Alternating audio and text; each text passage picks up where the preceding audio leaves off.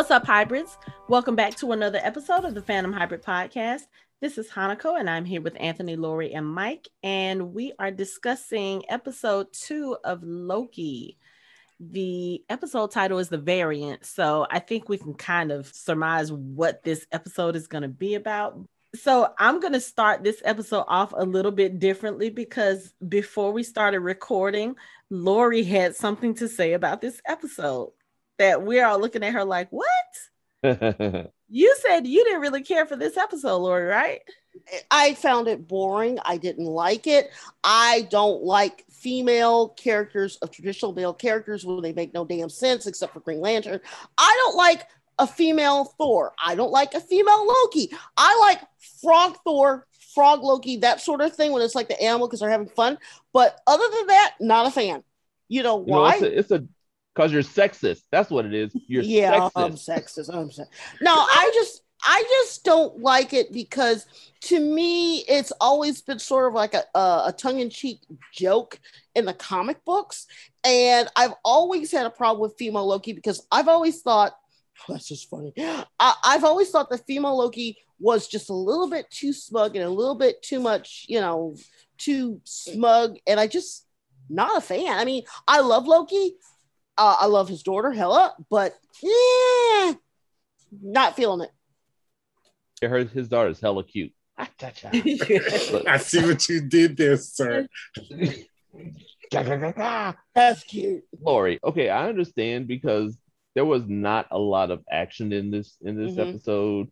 There was a lot of Loki sitting and reading things and being in a library and it being kind of boring. I can I can see that and I can understand it but I I really I kind of clung to the moments the moments that I kind of I've kind of been waiting for, like the the showing of two of two things that are in Georgia that got me overly overly hyped. Marriott. Of course, and Marriott.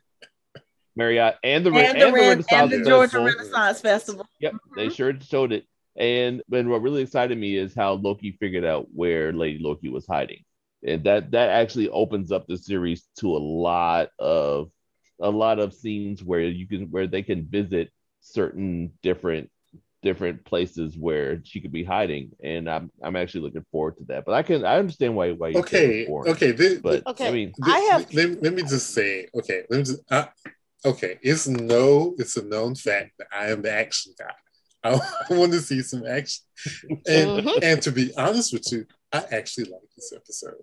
Really? I really, I really like this episode. And the the the part of me, the thing that appeals to me about things like Harry Potter and other things is the mystery aspect. And there was a lot of, to me, sort of mystery in this episode. Them trying to figure out what's going on. Loki doing some research. Him and Loki working, trying to figure out something. I like that aspect of certain shows because mystery kind of appeals to me. There was something they were trying to figure out, and they needed to do research to do it. And it was kind of entertaining, him and Mobius going back and forth about it. And mm-hmm. even though there was some action in this episode, it wasn't a lot, but I understand what you're saying, Lori. It's just that for me, I actually thought this episode was better than the first episode it, to me really? to me like it built on the last episode. It gave me something mm-hmm. that that was kind of different and kind of refreshing to me. Like it wasn't action packed and it wasn't them just standing around doing exposition. There was actually a purpose and and like a goal they were trying to accomplish. So i so i kind of like that about it also i think this sets the this sets the whole series up to be the more cerebral one of the three like this is the one where you're where people are actually gonna have where you're gonna have to it, it makes you think more or try to think along with the characters to figure out things.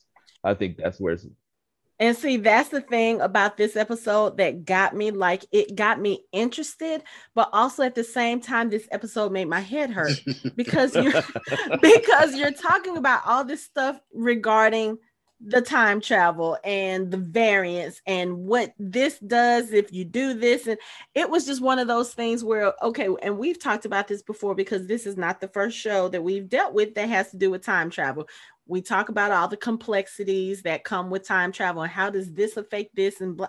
so I'm watching this episode and I'm just like, I'm gonna have to wa- rewatch this two or three times because there was so much going on, and I'm sitting here trying to understand it.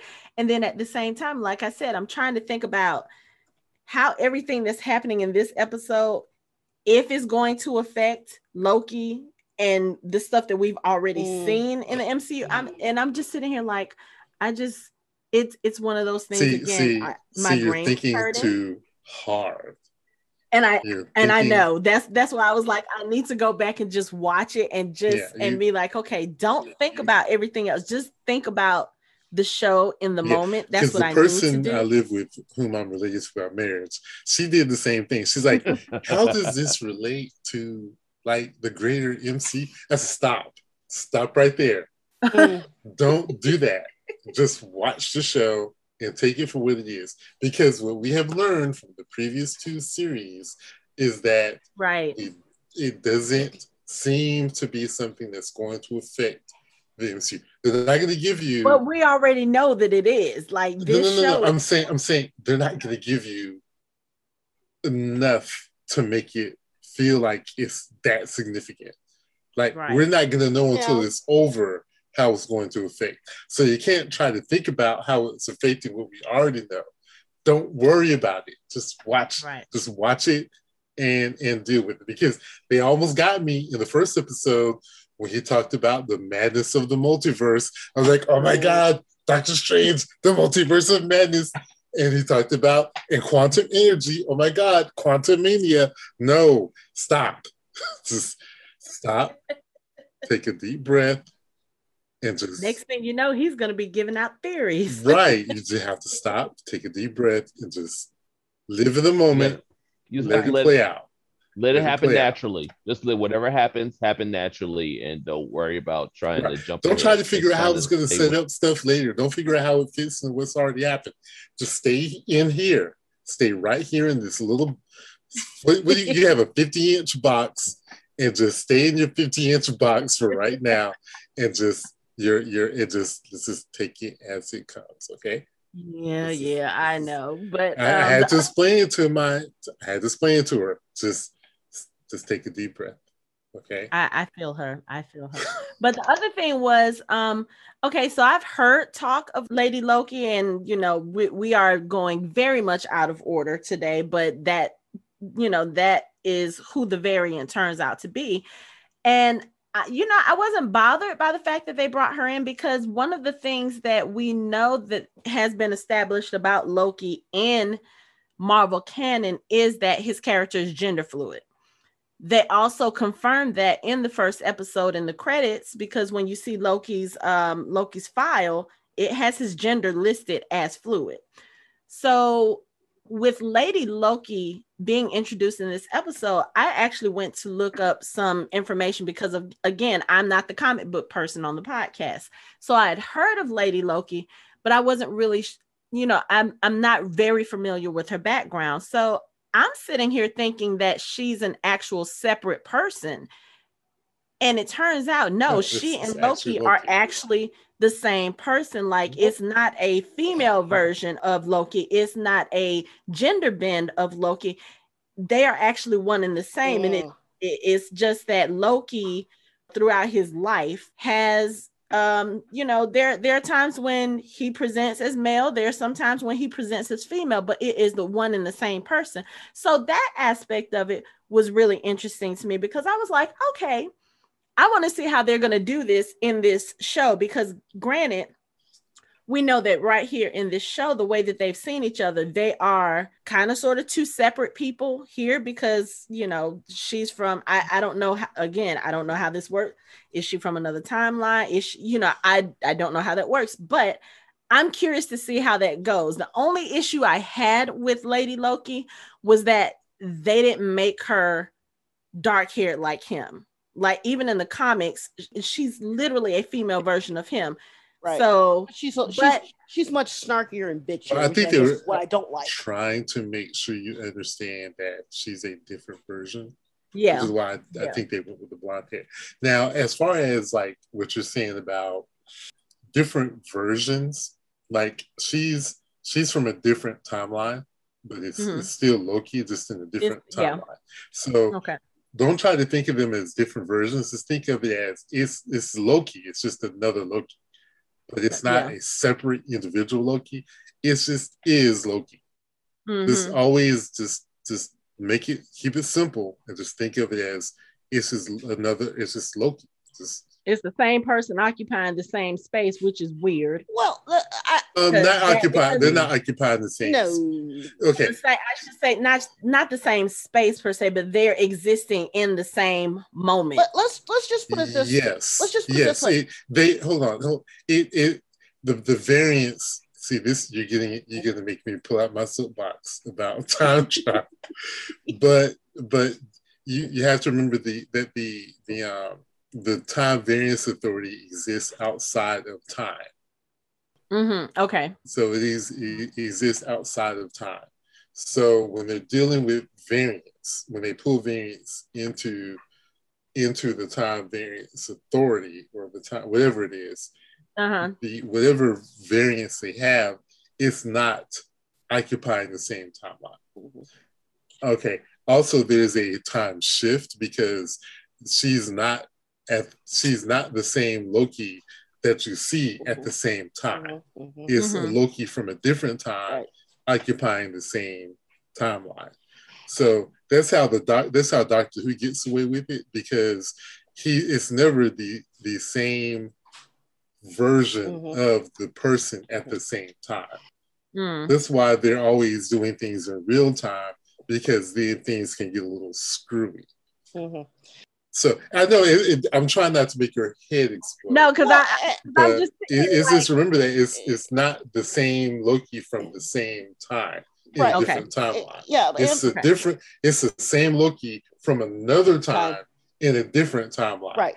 But but my but my in a different time. Right, and Anthony is completely 100% correct. My problem is is that in the comic book at least, whenever Lady Loki shows up, they never really get around to fixing whatever crap she does until way later than they need to.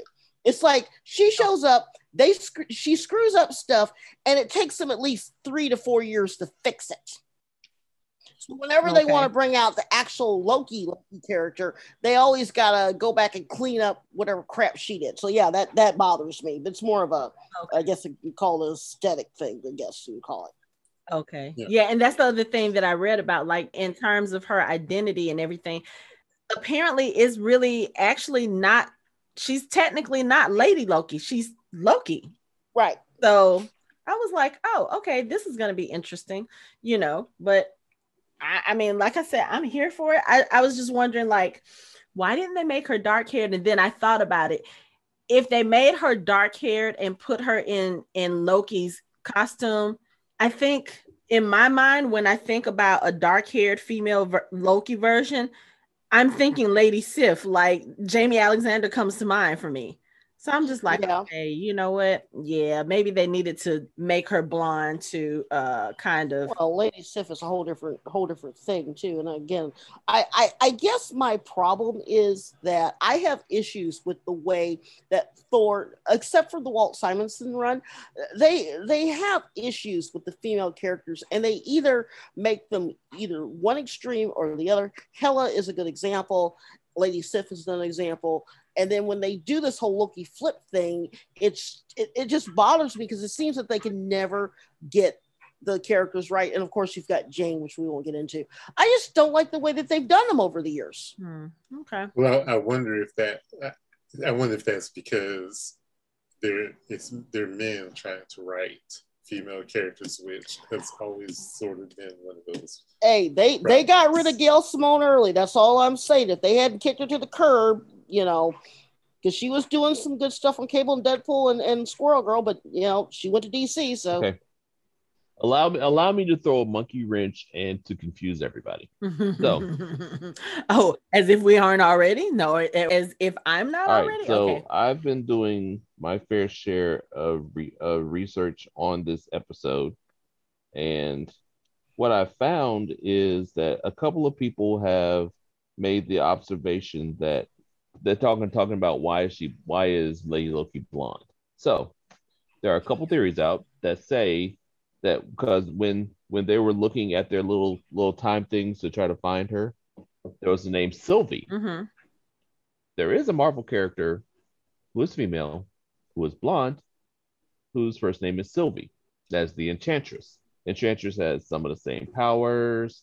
Um, there's so there, there's some people saying it's a possibility that that's not actually Lady Loki, that it is actually the Enchantress. Because he does say, "Ooh, and the enchantment." That's different. Oh, oh, that. Well, if it's her, then then it's a party. Right. So I, I just I, I just had, I just decided to throw that out there to thoroughly confuse everybody because when I saw that I was like, huh, really? That's kind of interesting. But it all it all doesn't. I mean, you still got to figure out why she wants to get to the the time the time lizards or whoever the hell they are. but I'm laughing because that's what Loki calls them. Um, I mean, it, it- technically they are time lizards. I mean, when you look at them and think about it, they they're time lizards. They're lizards and they control time. So yes, I mean, so I'm I'm just throwing that out there just in case it sticks because you know I I like theories unlike certain other people that are in the lower left hand corner. I happen to like theories, so there's that. oh goodness. Okay. Oh, okay. Oh, all right. Let's get started with this episode. so, as we mentioned earlier, the Georgia Renaissance Festival is in this episode, and we actually start off there. I'm looking at this thing, and I didn't realize at first that it was the Georgia Ren Fair. And I just happened to look. I'm like, wait, I've been there. Like, hey, I know that dude. you know, just those Like, hey, that's Palmetto, Georgia. What the hell? So, yeah. So anyway, they start out at this Ren Fest, and it's supposed to be actually in Oshkosh, Oshkosh, Wisconsin, in 1985. And you have the TVA coming in, just totally like one of the things that trips me out about the TVA when they arrive places is like just because they know that they're going to end up resetting things they just give no regards. Like people are looking at them weird, like, hey, you guys are out of costume. Are you guys cops? And they're just like ignoring people, like, whatever, and continuing to do whatever. And I'm just like, so what if something went wrong? What if you guys weren't able to reset the timeline? These people are just going to look like, hey, this group of folks just appeared out of thin air and just aren't they not supposed to do mm-hmm. that? Like, you're supposed to be inconspicuous, right? Right. That's what no, you answered your own question. They're going to Ah. reset the timeline anyway, Well, so what it doesn't happens? matter. That what happens if they don't? But they do. That's their time. purpose. It's like they're gonna get their That's their purpose. they're gonna get their little men in black bomb and hit it, and everything's gonna go back to the way it's supposed to be, and that's it. Yeah, but And- you know, and- if you're getting if you're getting killed by a variant Loki, then chances are you might not actually get to do that. So, you know, I like I said, this episode it was good, but I did have questions about certain things. Like, okay, so we already know this group right here that comes in, they're looking for the variant Loki. They actually find him, and we don't know, of course, uh, we don't get to see their face. It's still a hooded Loki, and they pull this whole um the little mind control thing on the lead soldier or the lead um, officer and she starts killing some of her own people to the point where everybody's down and then she gets kidnapped.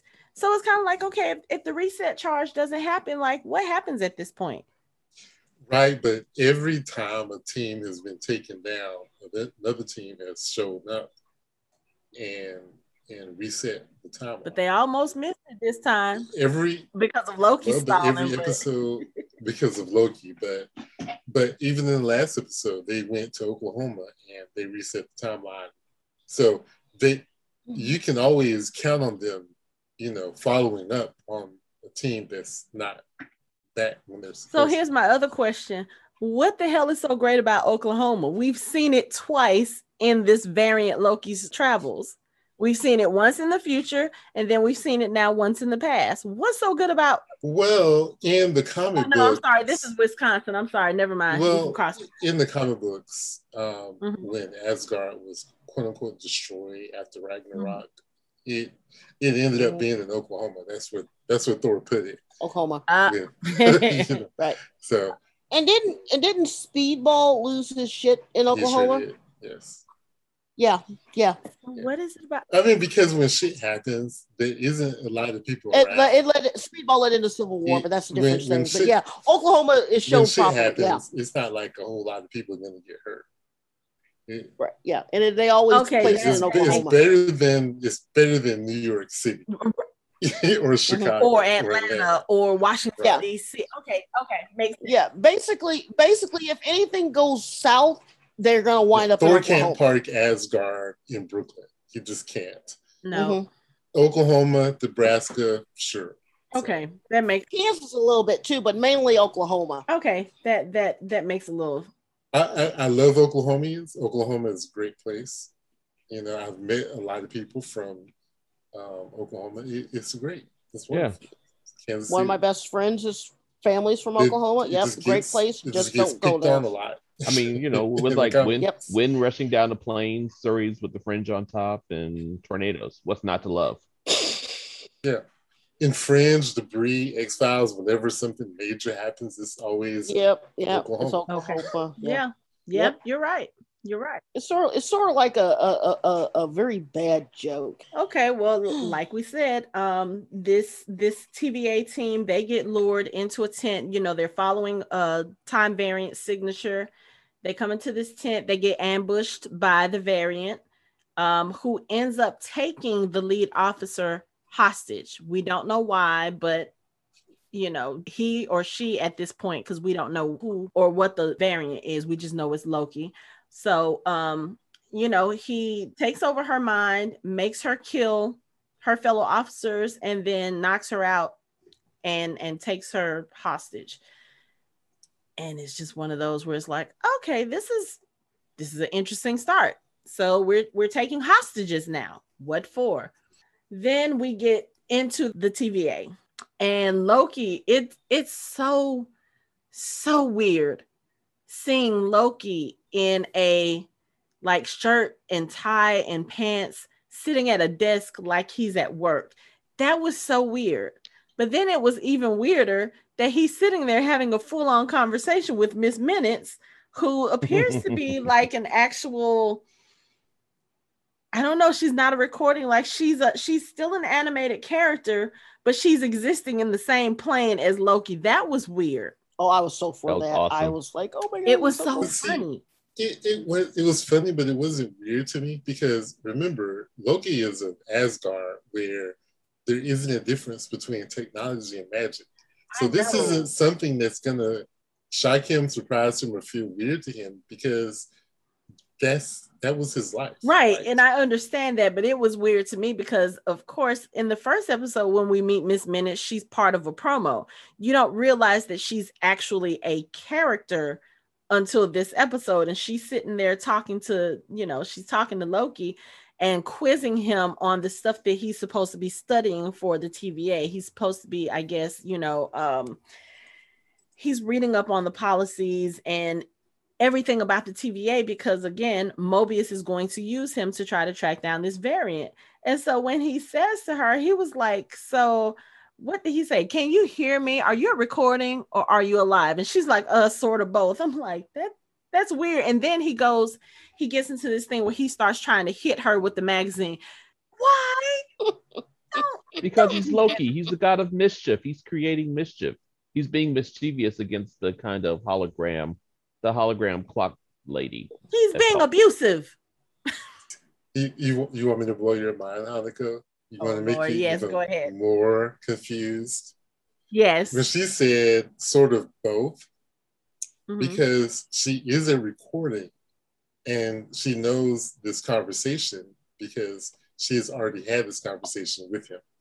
Yeah, I kind of figured that too, but it's just He doesn't maybe he may realize it, but that's why he asked the question because I think he realized, wait a second, she already knows what our conversation is. This is why she's acting this way.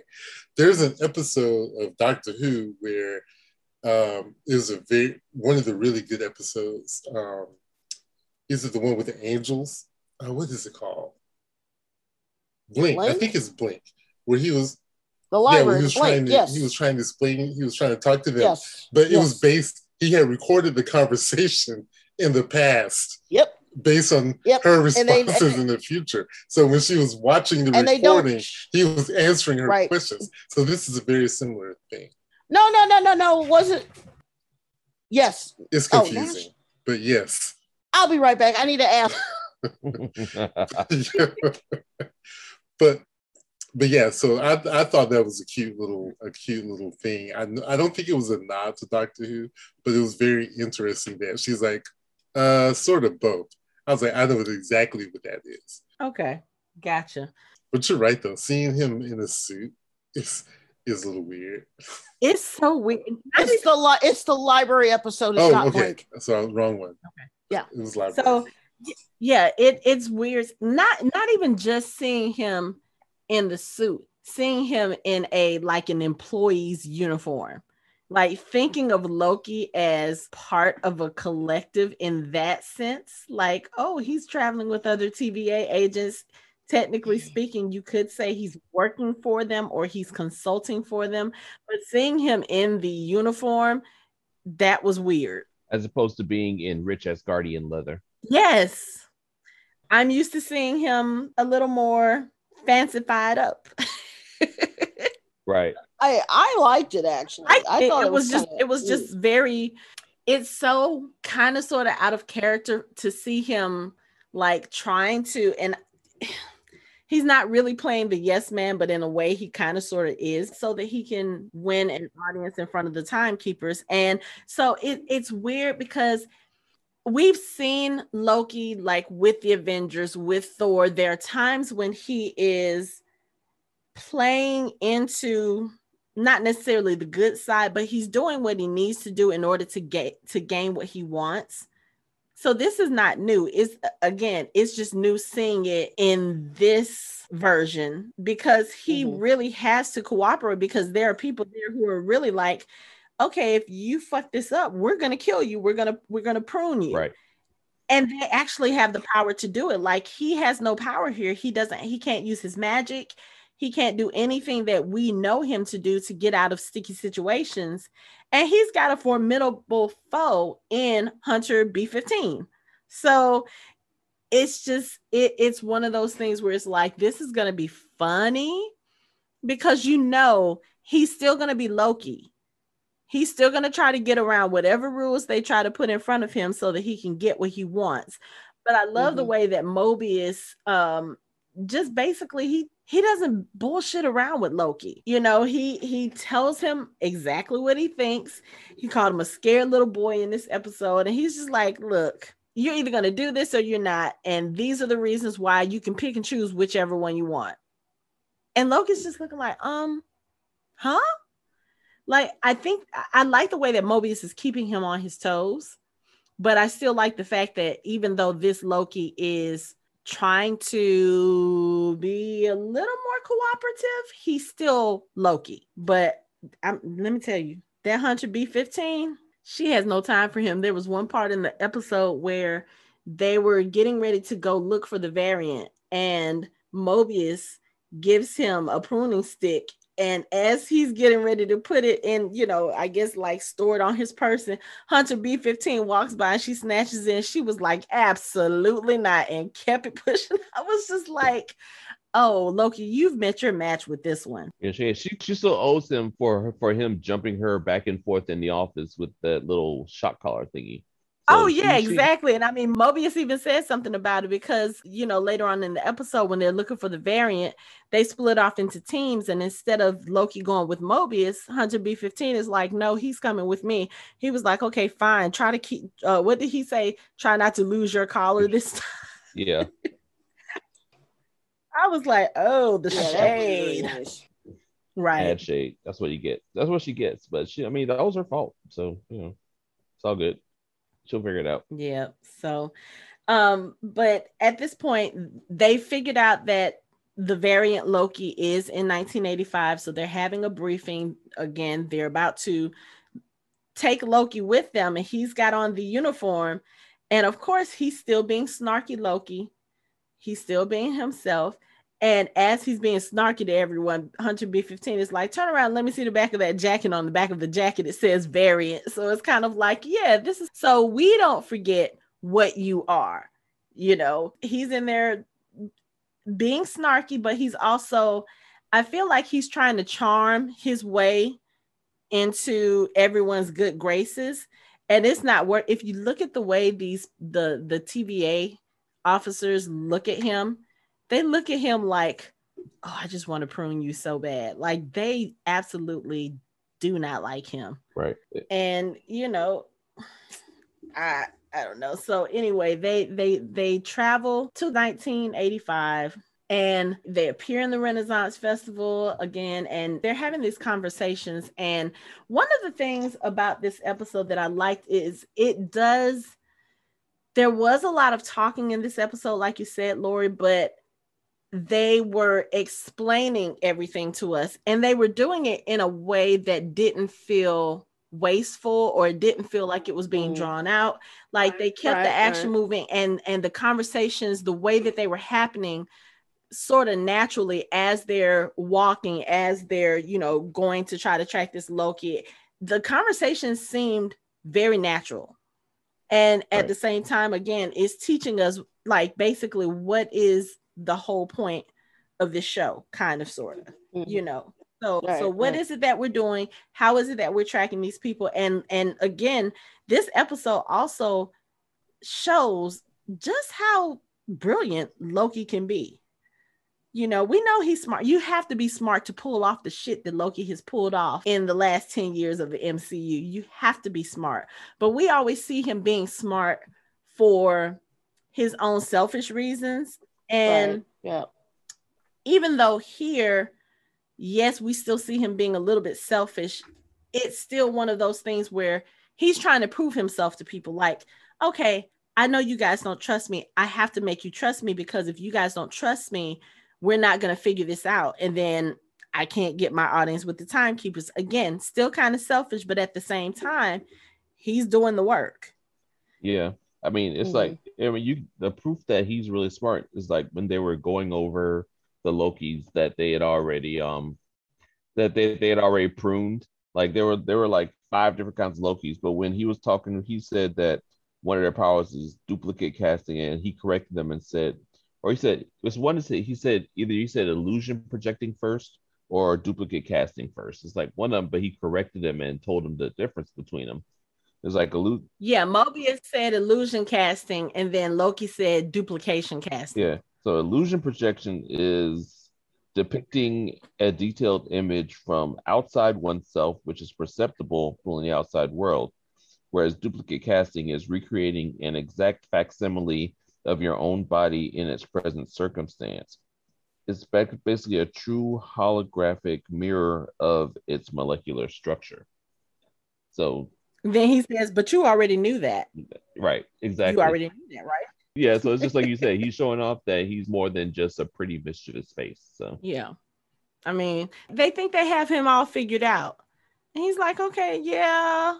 No, you don't and even with all the different Lokis, you know, one of the things that we learn is that all of the different versions of Loki that we will see in this show or that they've talked about in the show, they don't all have the same powers. Mm-hmm. So it's like their powers kind of vary throughout the different timelines or the different variants. And that's kind of what made the uh, Lady Loki at the end a little bit more interesting because whereas our Loki has the power to control people's minds and make them do what he wants to do, she actually has the ability to do that as well as she can also possess people. It's kind of like what was the name of that? Sh- uh, there was a movie, Fallen, Fallen, with yes. Denzel Washington. With, yes, I got that in my notes. I thought. Yeah. Yes, where literally Lady Loki can pass from host to host with just the touch.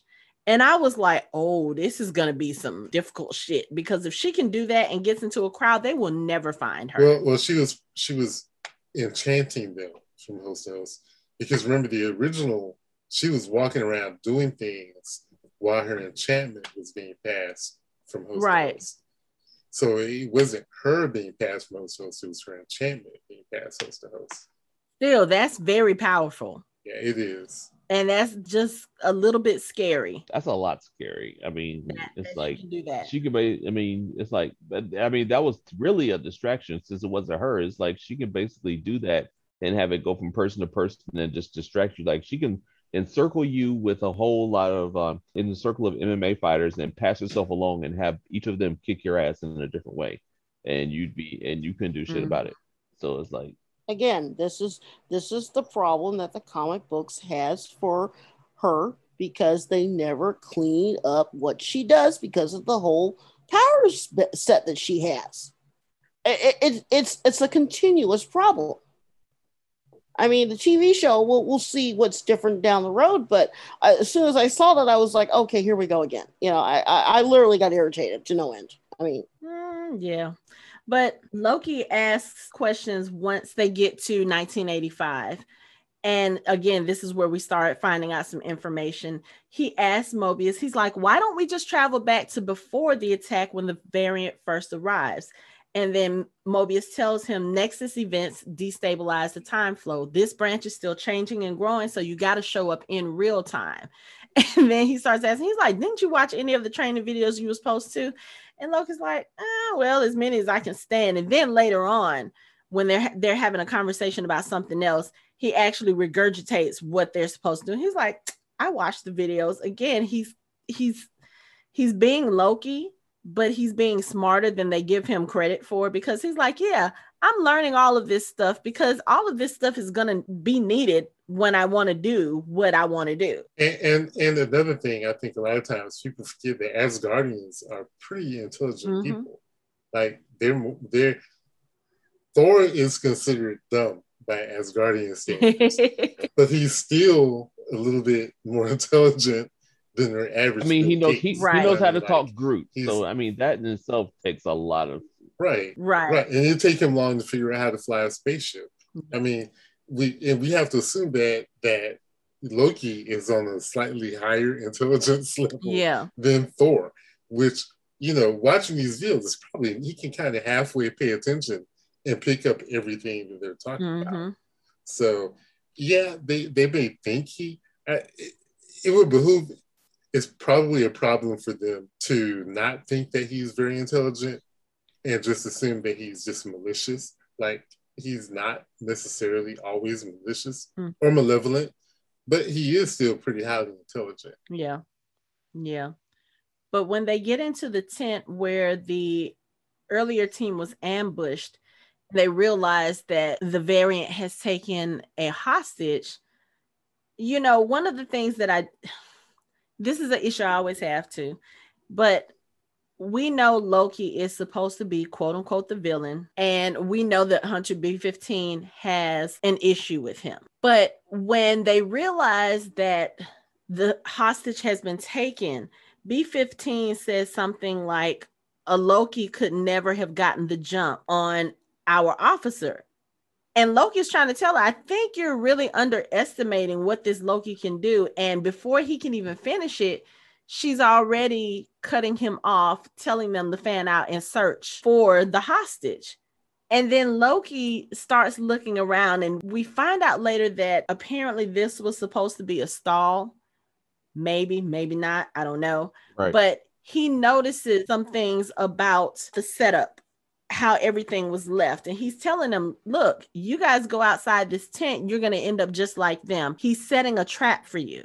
And Mobius comes over to ask, and Loki says, I see a scheme, and in that scheme, I see myself. And he starts telling them about the saying that they have in Asgard. And it, it just basically, I'm not going to get into the whole thing line by line, but it's talking about fools and traps. Yeah, he said, um, You know, hold on a basic- second. I got it. I got it. I got it.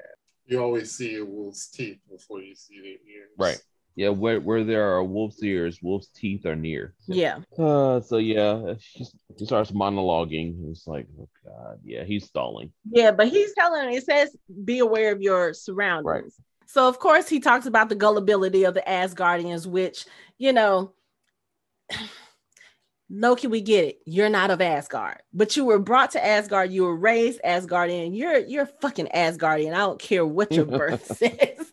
But he talks about how gullible they are. And he talks about how he's always listening. And he compares the time variance authority to the gods of Asgard. He says they are one and the same, drunk with power, blinded to the truth. Those you underestimate will devour you you underestimate me just as you underestimate this lesser Loki. And he's talking specifically to Hunter B15 here because, again, she's the one who is very much against Loki, one, being a part of this mission. Like, she really thinks that he should be pruned like all other time variants who don't right. have any place. But if she really would just kind of hush and listen to what he's saying, yeah, he might be trying to trick you. But at the same time, what's the best way? To deceive someone. You give someone who doesn't believe you the whole truth, tell them everything that they need to hear. And of course, they're going to ignore it. And then everything that you've told them is going to come to pass because they were so busy being arrogant and being like, oh, you don't know anything, that they didn't pay attention to the fact that, oh, he might have been telling the truth. We see this all the time. literally, he's telling you. This is why you walk into one wolf's mouth after another. He's like, every time you guys go chasing after this dude, you walk into the same trap and the same result happens. Your teams die, he steals the reset charge, and you guys are back at square one with trying to figure out where he is. She thinks he's just wasting their time. And then Mobius thinks that that's what they're doing. He's like, Yeah, you're just wasting our time. And Loki is like, This is what he wants you to think. He wants you to think that there's nothing that's going to happen.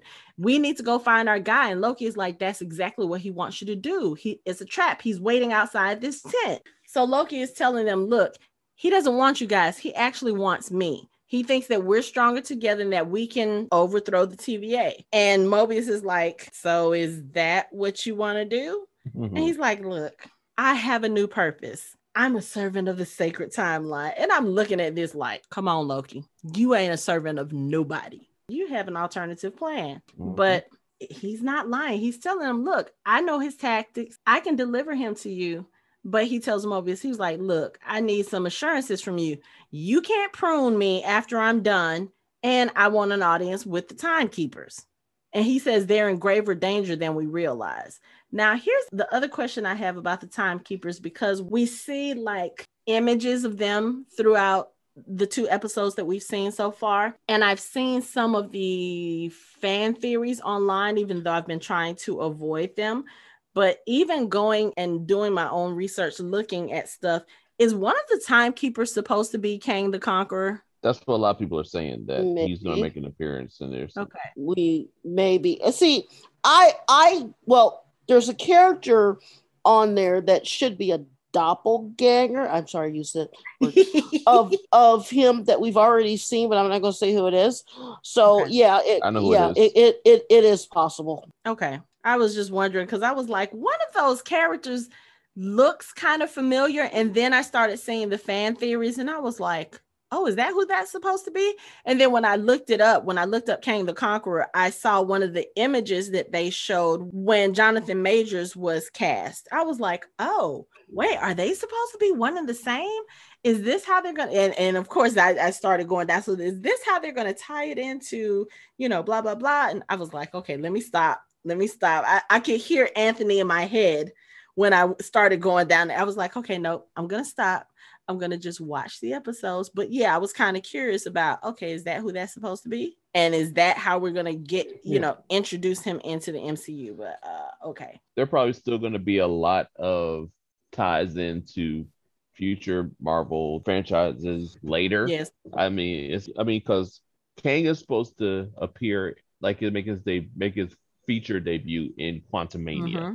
So I mean if we see him, then that's gonna be a major tie into that. Right. But like we just discussed, like Anthony just said, don't try to look too much into this because and just let it happen organically. There's no because there's no point in you in you looking at the statues and, and with, with bated breath like it's Kang, it's Kang, it's Kang. No, like I said, I wasn't even looking at it that way. Hey, I'm, I'm gonna say just, this. It, when I uh, looked uh, at him, I was like, God, like that dude looks familiar and I couldn't figure out why it looked familiar. And then when I went to when I saw the fan theory, I was like, oh, I guess they do kind of favor each other. And I was like, nope, nope, not going there because I could feel I could feel WandaVision happening all over again. Like, oh wait, is that Mephisto? I'm going. I'm so... going to say this, and I'm not gonna. Mephisto was in the stained stained glass unit already. I'm gonna say this, and I'm not ever gonna say this again. I'm gonna say this one more time, and then I'm done. You have a theory. I don't have a theory.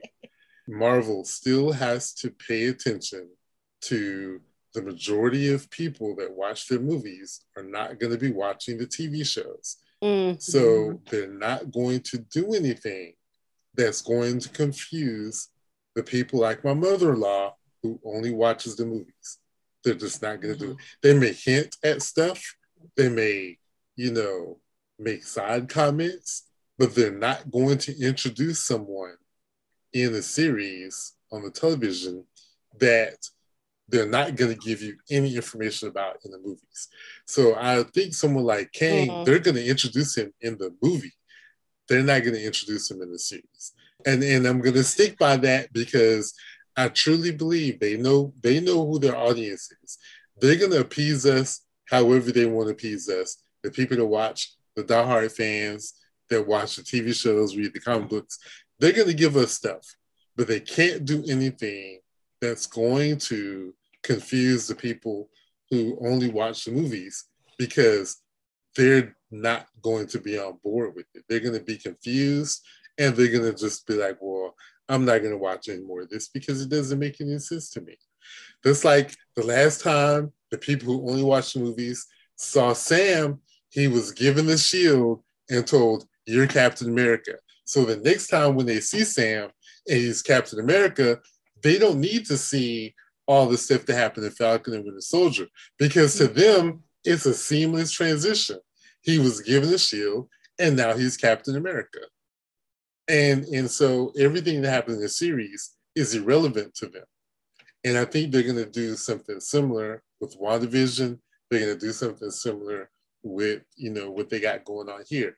We, we're only going to we're only going to get what we need just for to entertain us.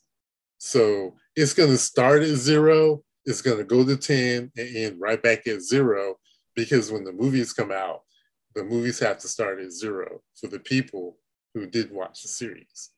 And that's it. I'm not ever going to say anything ever again about it. I'm going to leave it at that. And like Mike said, mm-hmm. like Mike said, we, you, we just have to go with it and just, we, we can't, I did not freeze frame, not one time. I didn't do any free. We're, we're not, not gonna do any more freeze framing. We're not gonna do any more comparisons. We're not gonna go hunting for Easter egg. Well, Easter eggs are okay, but we're not gonna go hunting for hints about future movies, no matter what they say or what they do. Just not gonna do it because I, I think Marvel really screwed us all up with WandaVision, and I think it was unintentional. And I hope they realize that they they they did that and they and they catch themselves because you don't want to whip us all up into a frenzy and to get to a point where we're like, you know what, we're not going to be bothered with the shows anymore because y'all are jerking us around and whatnot. Yeah, I can. I and I don't think they did it intentionally, but I think they mm-hmm. realized mm-hmm. the mistake they made. Yeah, I think I, you know, I actually agree with you 100 percent on on that. I think you're right. Yeah, it makes sense it does make sense because if you if you do that you throw all these clues out there people start picking up people start theorizing and all this stuff like we did with wandavision and then you kind of yank the rug out from us and like oh yeah we we know we gave you all of these hints but yeah it really wasn't anything yeah i, th- I, I think i agree with you people will be like well why are we even bothering with the shows which would be sad because these shows are amazing mm. if we just take them for what they for for what we just gotta take them yeah. take them for what they are. Yeah. Like I say, it's very similar to those uh, pre-release comic books that come out or comics that come out right before a movie come out. Mm-hmm. That that gives you like a little bit of a background, but not enough mm-hmm. to give away the movie. Right. They do it all the time. Like with Star Trek, there was a two or three issue series about Spock trying to stop the supernova. Mm. Well, we learned about it in the movie. The comic books doesn't really change anything. It just gives us more information about it. Like we didn't know that Geordi helped him build the ship, you know, that they use in the movie. but it's not relevant to the movie. But it's a cute little piece of information. Okay, yeah. Okay. Now, of course, after this whole conversation, they leave out of the tent going to search for i think her number was c20 and they set the reset charge and then we get a shot of the tva where the timeline is slowly being reset here's another question i have so we notice in loki and then also even with um when steve rogers and natasha found the digital zola in the bunker all of these computers, all of these systems that they're using are from like 40 and 50 years ago. Why is that?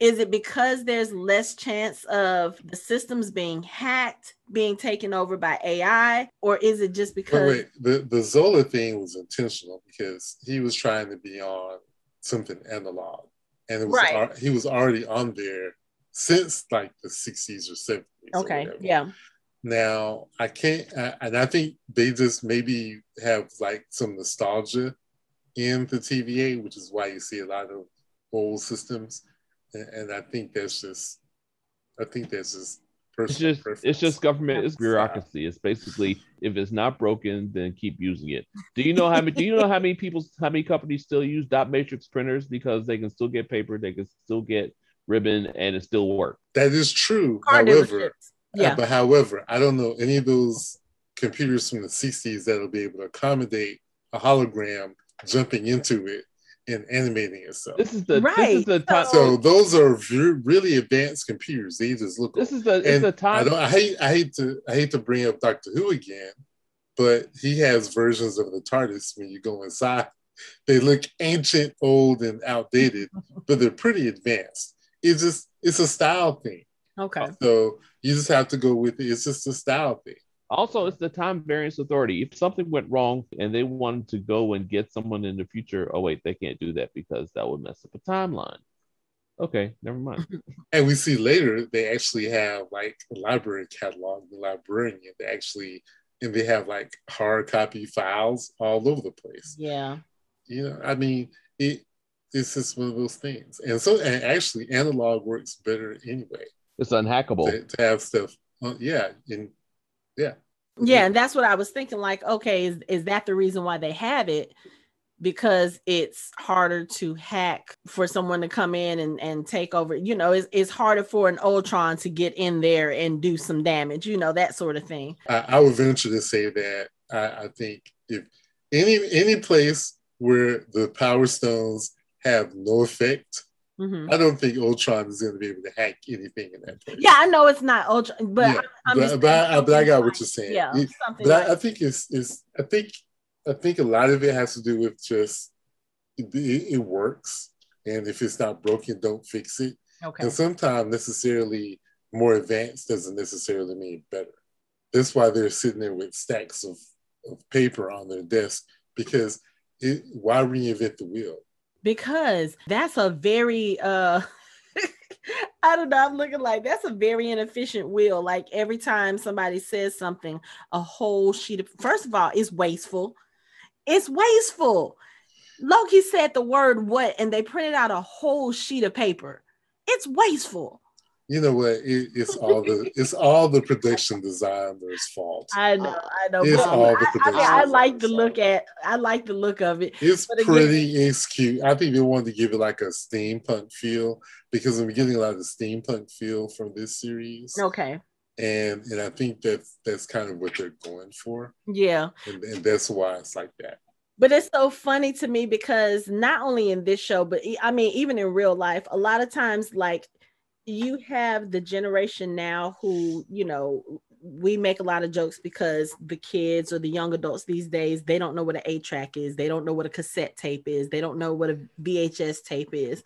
But then also with a lot of the trends, a lot of the trends always pull from the past to be popular. You know, you have this cycle of where things get popular again. You know, a few years back, bell bottoms came back, and now, you know, people are making, they're actually making accessories that look like old cassette tapes and old um, VHS. And it's just so weird to me that in the past we're always looking to the future but then in the future they're always looking to the past to mimic the past i just think that's so interesting that that happens not just in fiction but also in the real world yeah i mean look at look at um bruno mars and anderson .paak made a song that could have very well fit in the 60s or 70s and everybody's like oh my god what is this and i'm like y'all just don't listen to anything do you yeah. I mean, it's basically basically a Holland Dozier Holland song. It's like a best a song that would have fit well in the past, but people are discovering now and they're like, oh, that's awesome. So yeah, you're right. Yeah. But anyway, so after they leave 1985, Mobius goes into Judge Renslayer's office to have a conversation about the failed mission. And, you know, she's questioning Mobius about why are you so gung ho about working with this variant and stuff. And is it just me or does things seem to be a little more? I know that they're supposed to be friends as well as she's his boss, but I don't know. There's something interesting about their relationship, their friendship. I don't know if I want to say that there's like an undercurrent of that there may it have is. been something there between them. Yeah, it's there is something. I, I felt it. But, it's definitely something. But, I mean, he, but the way he, okay. Way he, but, but it's wanna, not. I don't want to get to the point where every show that we're looking at, I'm always looking for that underlying thing because again, y'all know me, a relationship doesn't have to happen in order to make characters interesting or to make a show or a plot interesting. But just the way that they kind of spoke around each other, I just felt like, okay, so were they a thing before and then something happened and then she became his boss and then like it's just one of those things where it felt a little more personal. It kind of seems that way because the way he was talking about her new favorite, I'm like, hmm. And he right the way she said, put a co- where she, she was telling him put a coaster under his glass. It was like those are all your all your rings. I'm like, that just kind of breeds familiarity. Like he like he he feels really comfortable doing things like that around her. And it's like he just kept mentioning her new favorite. And that's just like, yeah, that's a that's kind of a thing where he's he's kind of he's jealous, but he's not really jealous, but he's still trying to figure out if her new favorite is actually a new favorite. So I kind of think it is there's a relationship there, but it's not a romantic relationship, and I'm not going to comment further. okay. There, there's no booty call. Mm. No, I and and I don't even I wouldn't even go so far as to say that's what I thought it was, but I but like maybe there was some interest at some point or they had feelings for each other and I don't know, it was just, it, there was something that he said kind of sparked that thought in me, but they're having this conversation. She's talking about the way that they actually just kind of screwed up the whole mission. And, you know, he's telling her, I understand my methods are controversial. And she's like, You're towing a dangerous variant into the field.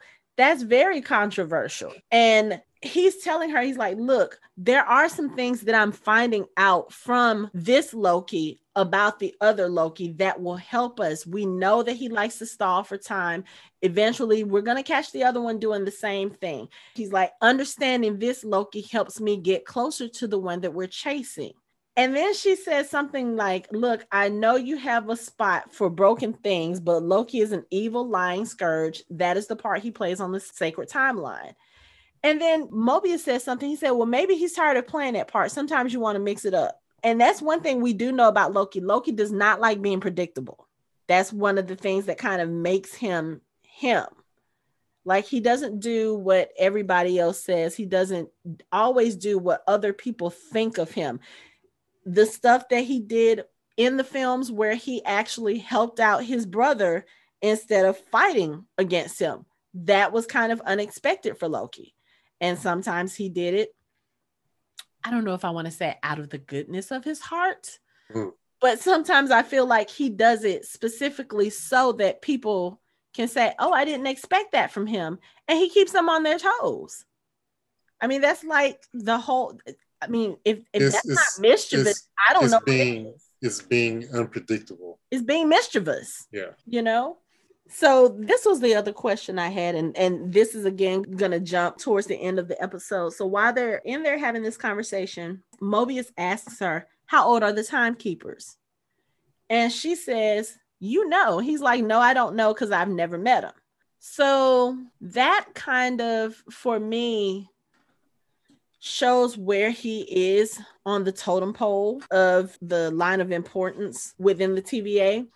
So my question is if you have someone who is an analyst like Mobius, who I'm assuming is a step above the officers and like the the hunters, how is it that another hunter, the one that was taken captive, you know, when we when we do find her towards the end of the episode, she's kind of mumbling like it's real, it's real, it's real. And then she tells them when they get ready to call for medical, she's like, No, I gave it up. I gave up their location. I told them where to find the timekeepers. How is it that a hunter? Did she say where or how? I think she said how to find the timekeepers. But even, but even so, even if it's how, how does she know that if even Mobius like he didn't say how, he just said he's never met him. That doesn't mean that doesn't mean she met them. They may all know how to find them, but that doesn't mean they they have license to actually right. do it. But I get, those are I those are two different, completely different things. Like she said, may know keepers where they are. She told them where they are. So, okay, but that but that just because they know where they are doesn't mean they actually did. Like Mobius may know where they are, but he hasn't he hasn't been given permission to go see them. Okay, so then here's my question. The timekeepers are supposedly the most powerful beings in the universe, correct? They're the ones who control everything.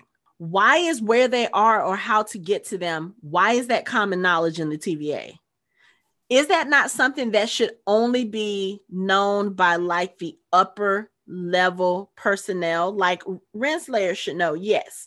Mobius, no. Definitely a hunter, no. That's almost like everybody in the United States knowing where the president's hideout is if some kind of major attack happens. Like, we know there's a secret bunker. We don't necessarily know where it is because, of course, we have ideas. We know that there's a secret bunker here. We know there's a secret bunker here. Do you really think they're going to tell us the real place where they take the president? No. Well, then she may not know the actual real place either. Like we know there's a bunker at Camp David, and we know there's a bunker under the White House.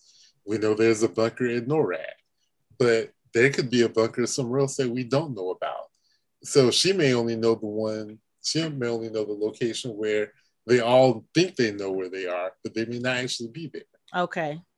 You answered your own, you answered your own like... question. So that that's the other possibility that them I st- there still may be a chance that just because they know doesn't mean they actually go do it. Like I may know that the president is downtown mm-hmm. on a mm-hmm. certain day, but I'm not from the. I, no one told me I could do it, and I was told not to do it, so I'm not going to do it. So it could be common knowledge, but no one has license to actually do it. Mm-hmm. Like you have to have permission to do it, and it may not be an easy thing to do anyway. Just because you know they're at 1600 Pennsylvania Avenue, I know that's where the president lives, but I just can't walk up in there. Right. You know, I can go to the door and I can ask, can I go in? But I can't go to the residence and be like, hey, Joe, what's up, Joe? I can't do that. I mean, you could. I you know could where he if, is. If you don't. Oh, I you, could, you, but I would be completely you, surrounded. You die of acute lead poisoning in like yeah, the 15 seconds. Right. So she could say, oh, yeah, well, the timekeeper's at 1600 Pennsylvania Avenue. Everybody knows that. But actually seeing them is something totally different. Okay. There, again, don't think too you're don't think too hard. but again, I really can't help it because there's so many little things that come up in the show, and it's kind of like, but that doesn't make sense. Why would they do that? And it's one of those things where I'm not looking for something to question or I'm not looking for something to be a deeper meaning of something else. But again, like I said, her knowing where the timekeepers are and telling, you know, telling the variant how to find them, that made absolutely no sense to me. Like, why would she know that information? And I'm I'm assuming that's probably why the variant kidnapped her in the first place was to get information.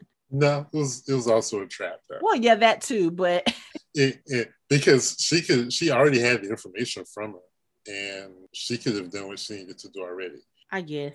Because remember, remember the whole per- well, if I'm not mistaken, I may need to go back and watch the other the first episode.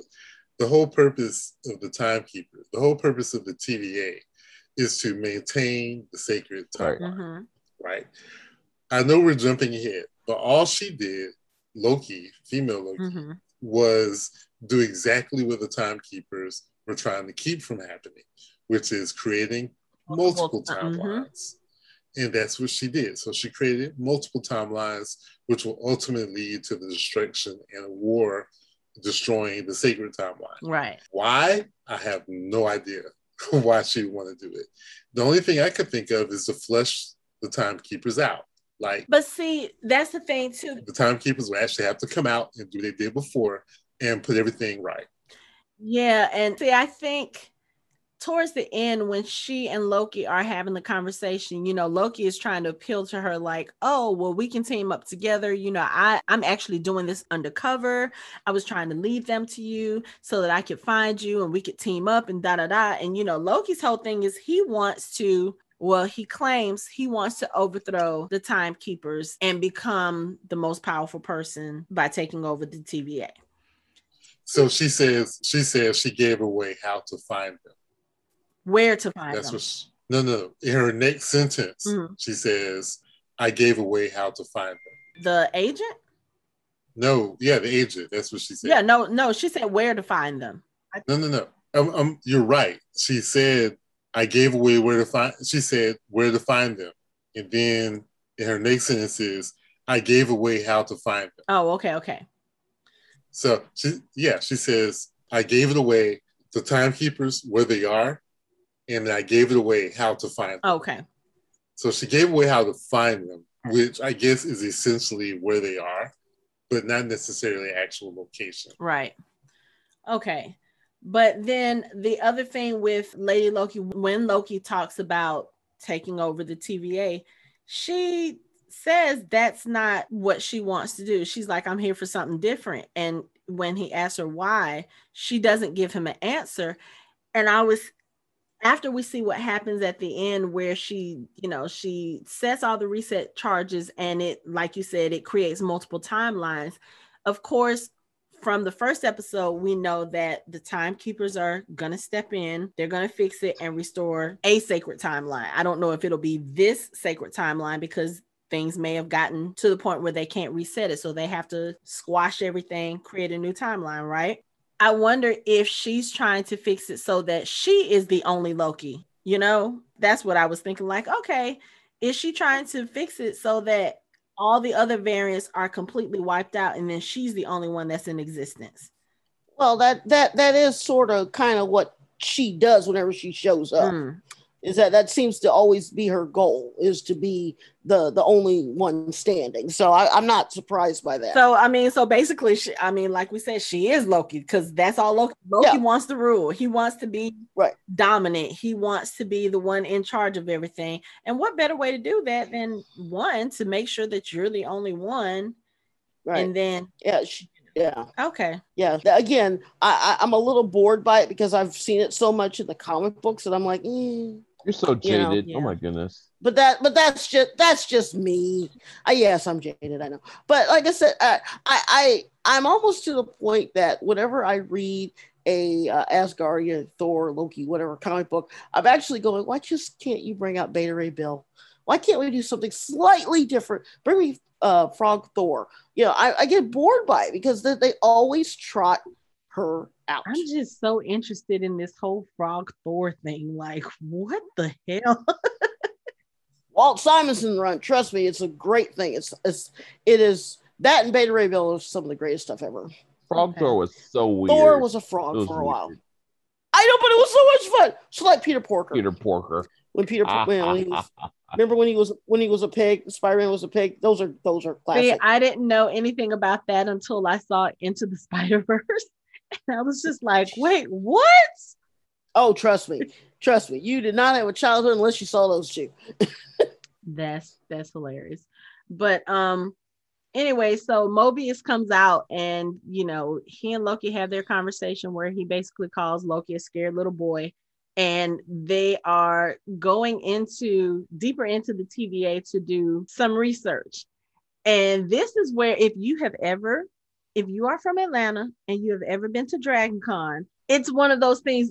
Have you seen the meme where people are like, it, it's the Leonardo DiCaprio pointing, like, oh my God, there it Yes, is. that was That's us when we see this elevator, wherever we see this elevator, because this is the mm-hmm. Marriott downtown. This is the main host hotel for Dragon Con. So we've all been on this elevator, we've all been on these floors.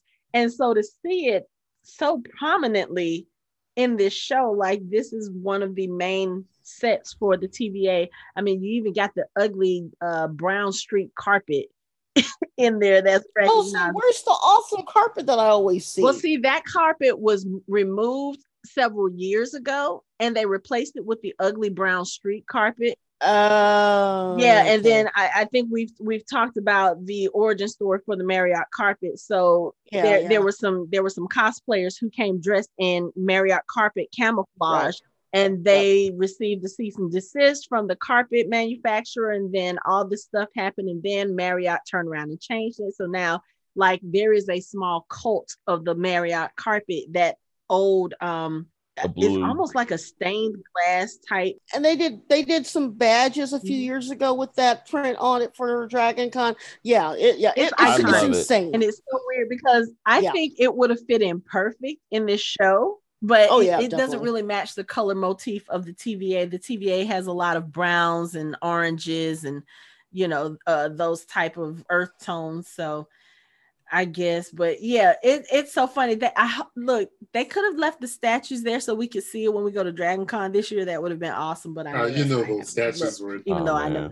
I know that's not real. I know, I know, but it would have been nice. It would have been fun. I mean, You know those statues were. yeah, but you know what? I'm sure there's somebody somebody within the Dragon Con community that can probably actually create those statues. Like they No, will they- 3D print those statues and put them outside the elevators for a con. you know, this you know year. that you know there's a group there's a group that has seen that as soon as they saw it, they're like on it and went straight to their straight to their garage and started started working on it. Oh, I would not be surprised if we saw that cosplay this year. No, I'm, I'm- Right. I'd be disappointed if we didn't see that. Yeah. cosplay this year. Like we're we're we're gonna see the timekeepers walking around Dragon Con. I already know it. But um so going back to Mobius and and Loki, so they're gonna look through some files. As Mobius says, I need you to look through it with your Loki perspective and try to see what we can find out. And this is where Loki starts. First of all, he's he's reading through stuff. He's talking out loud to himself, like da, da, da, da, da. the same thing that we do when we're doing research. We're in the library. We're not finding what we need. We kind of talk to ourselves, and he gets shushed by someone else there. Then he goes to the librarian, and like like Anthony said, it's like a regular librarian. She's typing. There's card catalogs. It's it looks like an old timey like research library. I got homesick watching was the whole damn thing because I I was the person on the desk. See, I've I've done the desk thing, and I've also, you know, been the person like I've done the library assistant thing where I was the one who was putting everything back on the shelves, Mm, organizing yep. the shelves. Yep. Hey, And that's of how we stuff. met. But, that, that's but- how we met, actually. Yes. oh I, geez, wa- I was that's I cool. was the media parapro for the elementary school Anthony used to work at. So that's how we met. That's how I started. I also, you know, have a little bit of background in uh, the public library system here too. So yeah, I was kind of feeling nostalgic with this. I, I got fired for not shelving the books because they caught me reading. Why am I not surprised? Why am I not surprised? Nope, Not surprised at all. that tracks. Yeah, so anyway, Loki being Loki, he tries to get some files from the library and He's like, "Yeah, I need everything you have on the timekeepers. Um, that's classified. Well, I need everything you have on the TVA. That's classified. Okay, I need everything you have on the start of time. That's classified." He was like, "Well, what can I get?" So she gives him one single file is very small file. But then when he looks at it, he notices that it's another case file having to do with him. So he opens up this file and there's a whole bunch of stuff in there. There's like a map of something. And then he pulls out an event inquiry form, mm-hmm. and it says the destruction of Asgard. And again, this has not happened in this Loki's timeline yet. So this is a future event for him. So he's reading about the destruction of Asgard, and it says total planetary destruction, entire civilization annihilated. And I like the way they focus on Loki's face, or specifically his eyes here, because again, Loki since he found out that he is not true Asgardian, he has really had a chip on his shoulder about I'm not of Asgard. I don't care about Asgard. I don't care about Odin. I don't care about Thor. Like he's really tried to come across as he doesn't care about these people that he does not belong to by birth. And then we saw in the last episode just how much seeing the future deaths of his mother, his father, seeing himself fighting alongside Thor, we see how emotional that makes him. Eh, you know, it kind of gives us an idea that, yeah, Loki says all this talk, he blows all this smoke out of his mouth, but at the same time, he really does love these people. He's just angry. He's acting like a scared little boy. He's acting like an angry little boy. And when he's looking at this file and he's reading about the destruction of the planet, the whole race being annihilated, the number of casualties, you can see the emotion, you can see the tears when he's he's trying to stay detached, I think, but at the same time, we see that it does affect him. But then he focuses on one particular phrase and it says zero variance energy detected. And at first, I was confused why this was a big deal to him. I was like, okay, so that means that the variant Loki wasn't there on the planet, right? That's that's what it means because whenever there is a variant, they pick up these traces of what, what is they they pick up the traces of their aura. I think that's what that's what their, they said. Their temporal aura. Temporal aura. Yeah, they pick up the traces of their temporal aura.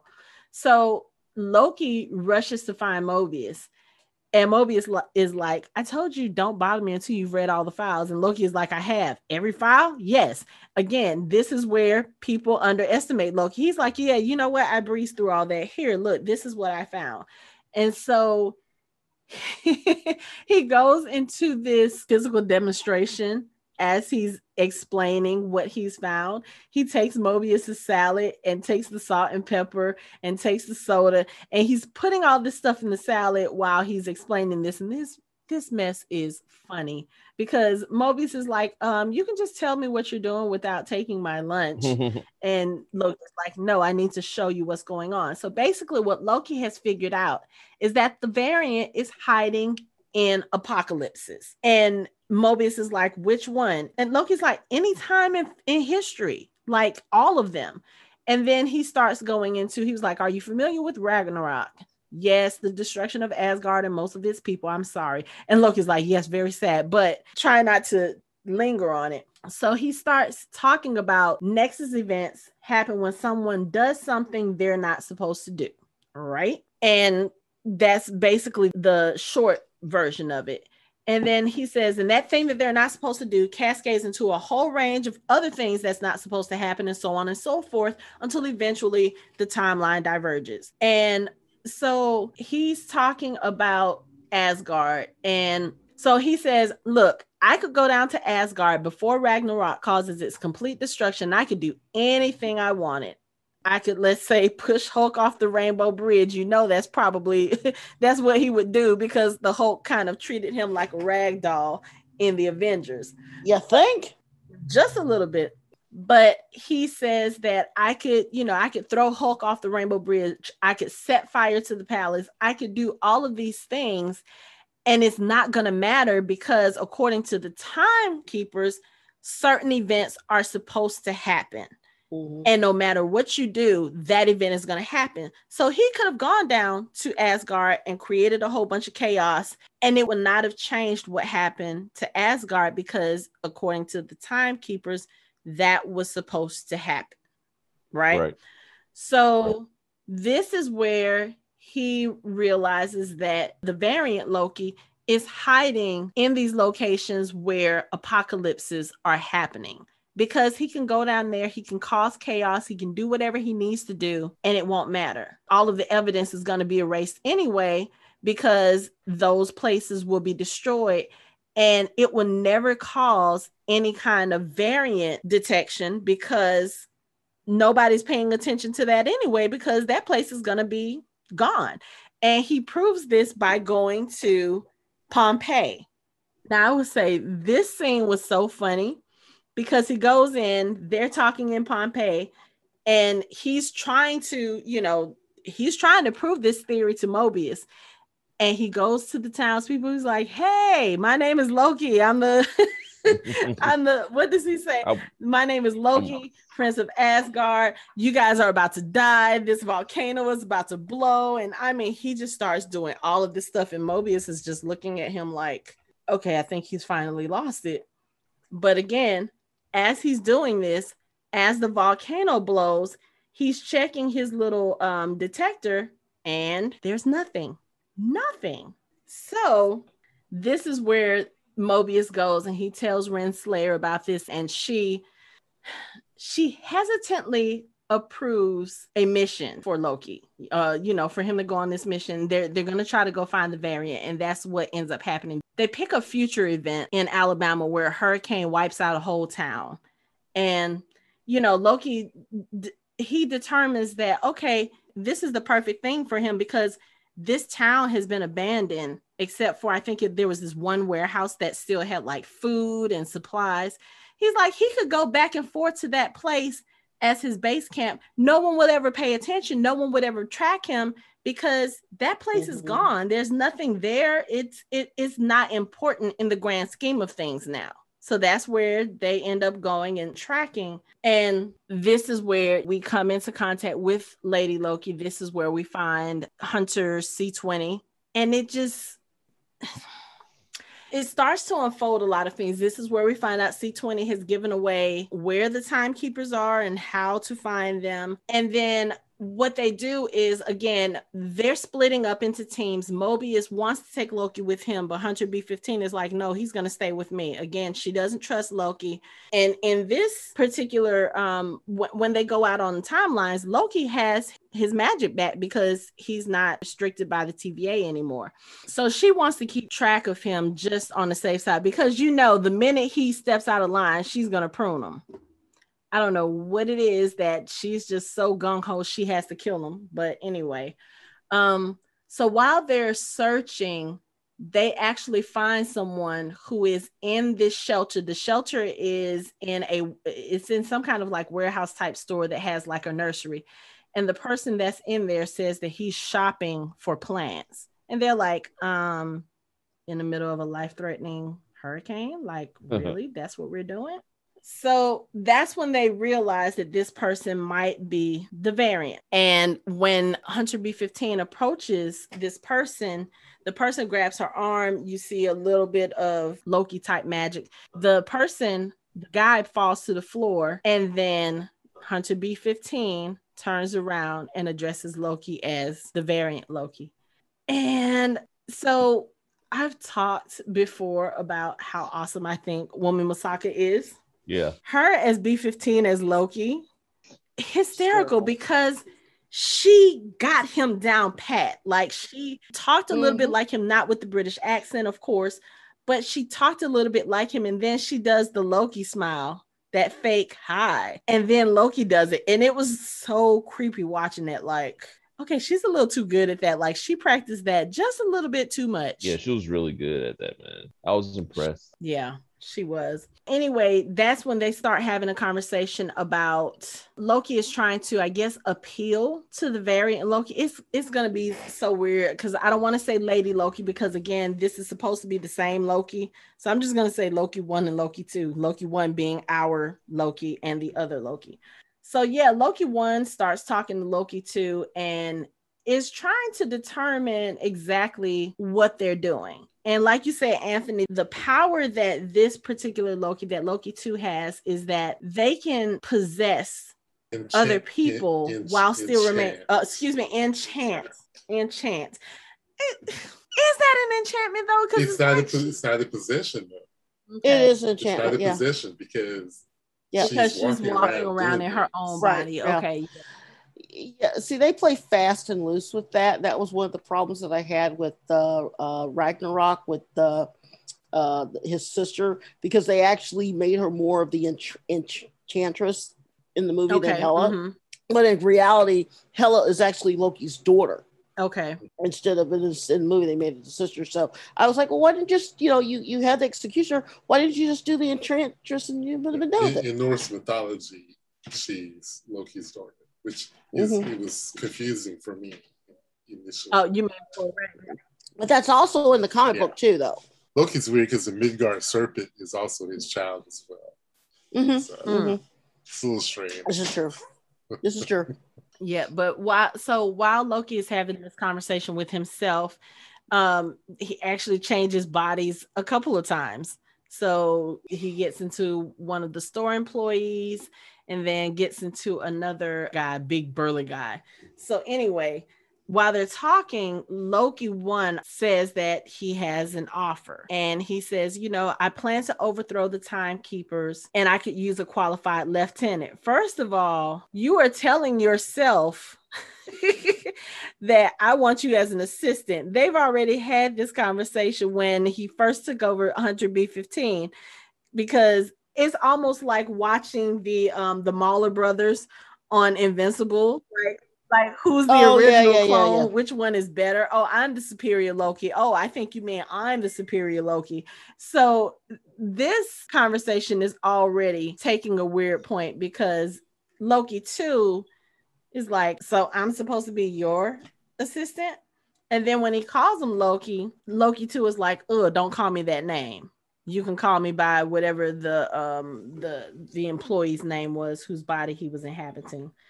And then Loki goes into the thing. He was like, Yeah, look, I'm trying to team up. Kept them busy at the Renaissance Festival for you. I was trying to help you out. And Loki two is like, Yeah, but I understand you're trying to help me. I'm under I understand that you want to team up, but yeah, no, I'm gonna decline because I'm not interested in ruling the time variance authority. And then when Loki one is like, okay, so what are you trying to do?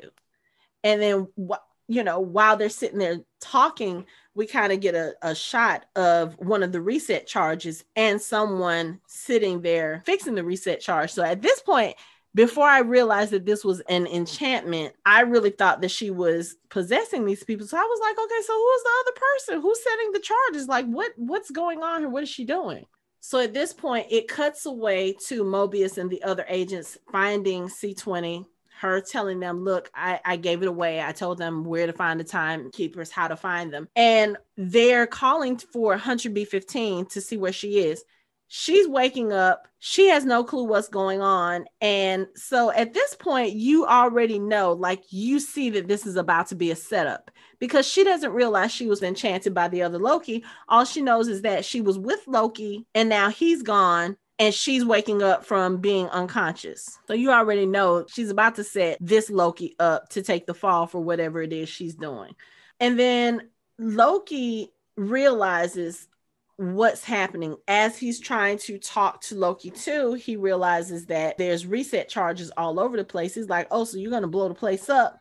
And when he looks, Loki two is gone. And then he turns around and he gets attacked by the big burly enchanted person. And there's a little bit of the action for Anthony that we we get a little bit of a fight scene. I don't well, Just just a little bit. I was gonna say I don't know if we can call it a fight scene as much as Loki kind of getting his ass handed to him. Now, here's the other thing that I was confused about. Loki has his powers. Why is he not really using his powers against this dude? Nobody has an answer. Oh. No. Nobody? Because we see him use them earlier when he Well, because that's not. I mean, that's not really the other Loki. It's just another person. Maybe he's like, okay, I'm already in enough trouble. Why am I going to use my powers against a regular person who's enchanted, with the possibility I might kill him, and then they'll probably prune me on sight, like But- immediately. So why even train? Why even But chance see, it? the thing, Uh, well- the thing I, I don't know because it's like I feel like Loki has enough control of his powers that he can use his magic without killing someone if he wants to. Mm. Yeah, but but he can't trust the other Loki to not put him in a situation where because the other Loki is basically him. So if he tries to get the enchantment out. The other Loki put that person in a situation where if something happens, he can get killed and he's going to get blamed for it. So Loki Loki one gets blamed for something that Loki two actually Mhm. tricked him Right. into doing because you got to remember they're both tricksters, so they Right. both know how to fix something to make it go their way or to go the way that they want it to Yeah, go. But I get So he's like, and none of the and none of the Lokis ever listened to the original Loki about anything. so you know, so it, it's basically you know it's a wing and a prayer asking them even to like tie their shoe correctly. I mean, they just don't do it. You know, I mean, there's a whole mythos of this whole Loki thing. It's a mystical version of the Mauler twins. It's like nobody wants to be Yeah. the clone, and they all both want to be right. So Right. Yeah. And and they and like I said, they never, ever, ever do anything. I think maybe like in the 1972, they actually listened to it for like 30 seconds, but other than that, nothing. I think I think we are close. I think it has a lot more to do with his intention and purpose, and not Mm, okay. necessarily, Okay. you know, defending himself or trying to get the upper hand. Like he's trying to talk Mm. to Loki. He's not necessarily trying to get out of this situation. So it doesn't benefit him to knock the person out because it's the only way he can communicate with Loki. You understand what I'm saying? Mm, Like he could Yeah. easily Mhm, use mhm. his powers to overwhelm this person and move on, but that wouldn't that wouldn't I can see benefit that. him to what he's trying to do. okay. I, I guess I could roll with that. Yeah. Okay. I see that. You know, why why obliterate the person and then that's the only way you can talk to Loki? Like that's the only way you're gonna be able to talk to Loki. So why knock the person out? Mm, Well, this is well, true. yeah, yeah, because I think at that point Loki really thought that he was talking to the actual Loki too, instead of you know we see Mhm. later on that it's like you said it's an enchantment. No, he he once he realized it was an enchantment, that's why he kept saying, Why don't you come out and talk to me?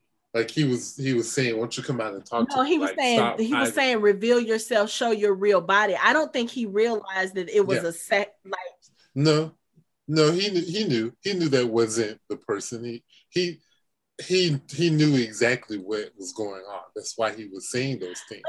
Like when he said reveal yourself, he was like, Oh, this is an enchantment. Okay, so show me where you really are. Like show me who I want to talk to you. I don't really want to he was basically I don't want to talk to the enchantment. I want to talk to you. So why don't you come out? Why are you so afraid to show me who Yeah, you are? But I don't I don't think it I was a, a where you are, it was a who you are because if you think about it, this Loki can change his appearance at will. So he I mean, we've seen him do it. We saw him appear like Steve Rogers more than once. He's appeared as Thor. So I Right, was but but he specifically said, "Oh, an enchantment." Like he knew what was going. He knew what it was. Yeah, but was but him changing his appearance would be an enchantment too. Remember, this Loki has No. powers that the original changing your No, appearance is not no, an that enchantment. no, no, It's that's different. That's different. not That's not an an enchantment. That's different. Yeah, Okay. that's different. I know, I know It this sounds confusing, but it, it but it, it, it, but it's actually uh not. I, I I guess okay. I guess the best way to describe it would be uh okay. Do you remember the old Bewitched TV series with Yes. Samantha Stevens and, and Endora? Do you remember when Dr. Bombay used to show up? I don't remember anything specific. I just remember the show. Okay. All right. Okay. Well, they had this doctor named Dr. Bombay, and he was the witch doctor. And he would show up to cure Samantha's various ailments, and he would give her something, and she would take it and she would go to sleep. And then Serena, her evil cousin, who's also a witch, would pop up and do the episode. And when she woke up, she was all better, and she was Samantha again. Same concept. Okay. Oh, the look on your face! the look on your face! I'm just it's it's just Oh man. The look on your, the look on your face! I'm sorry. just- And, really and need to do- honestly, and, and honestly. Hanako, I thought your question would be, okay, so if it's an enchantment, how was she able to like control the enchanted person and still do what she was trying to do at the same time? Like, how was she able to multitask and, and no do all that? Like, I- is talking to the enchanted person the same as actually talking to the original person? I thought that would be your question. And see, no, because if I think in enchantment, I'm thinking they're that they're magically controlling that person, and she can probably do that mentally without actually, you know. But again, I was thinking that Loki thought that uh what was the Ralph, I think that was the big dude's name. When he was fighting him, I mean, I even have it in the background. He says, if you had any honor, you'd fight me as yourself that made me think oh, that he thinks that this is just a disguise and that he's actually fighting Loki too. No.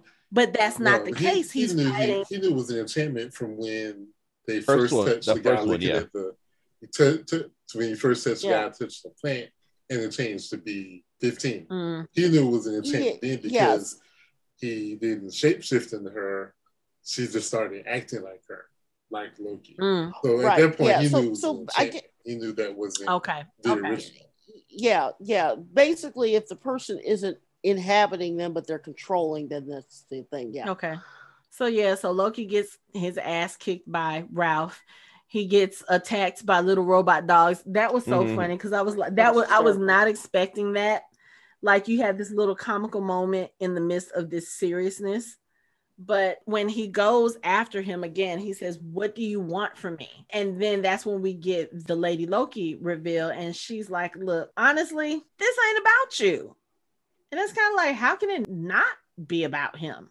So basically, what she does is she has created a relay set to a timer. And when the timer goes off, you have all of these reset charges that she has stolen throughout time, and they're all over the store. Okay, I, I have one thing to say. Did you see the number, the sheer number of reset charges? Each yep. one of those reset charges represents a dead TVA team. Right. Mm-hmm. And I'm looking right now. I have the look, I, I am doing what you said not to do, Anthony. I am frame. freeze framing freeze the screen. And it looks like it looks like there's at least at least 20 reset charges and set throughout the store. Four to five yeah. people per team. Per team. She's right. killed, that's a lot of dead, lot of dead TVA agents. Yeah, yeah. Yeah. A lot. Yeah. And then the reset charges are not even resetting the way that we've seen them reset, like earlier in the episode when they reset the charge at the Renaissance Festival you right. could kind of see um like it did in the first episode when they erased Loki's visit to I think it was Malaysia where he landed you could mm. kind of see it kind of fan out and erase everything in the area that's not supposed to be there. No, these reset right. charges they disappear like they sink into a hole and they disappear. Time doors. They all go into time. Right. Yeah. Right. And and and Mobius happens to see one of them do this and he's like okay so where are the charges going and then we see at the TVA all of these different timelines are starting to show up branching out from the sacred timeline and they are like everybody's panicking they're looking at the screen like what the hell it's a and distraction. It's, I a, was, it's a was, distraction. It is, but I mean, that's one. That's one hell of a, a distraction. But what does it do? if they need to mobilize everyone to prune all those timelines, what's left it, vulnerable? The time wizard. Right. TVA. The, the, TVA. The TVA. The TVA. There's nobody right. there. Yeah. And and the, right. and that's that way that way she I mean she already knows how to get to the time lords or whatever the hell they're called.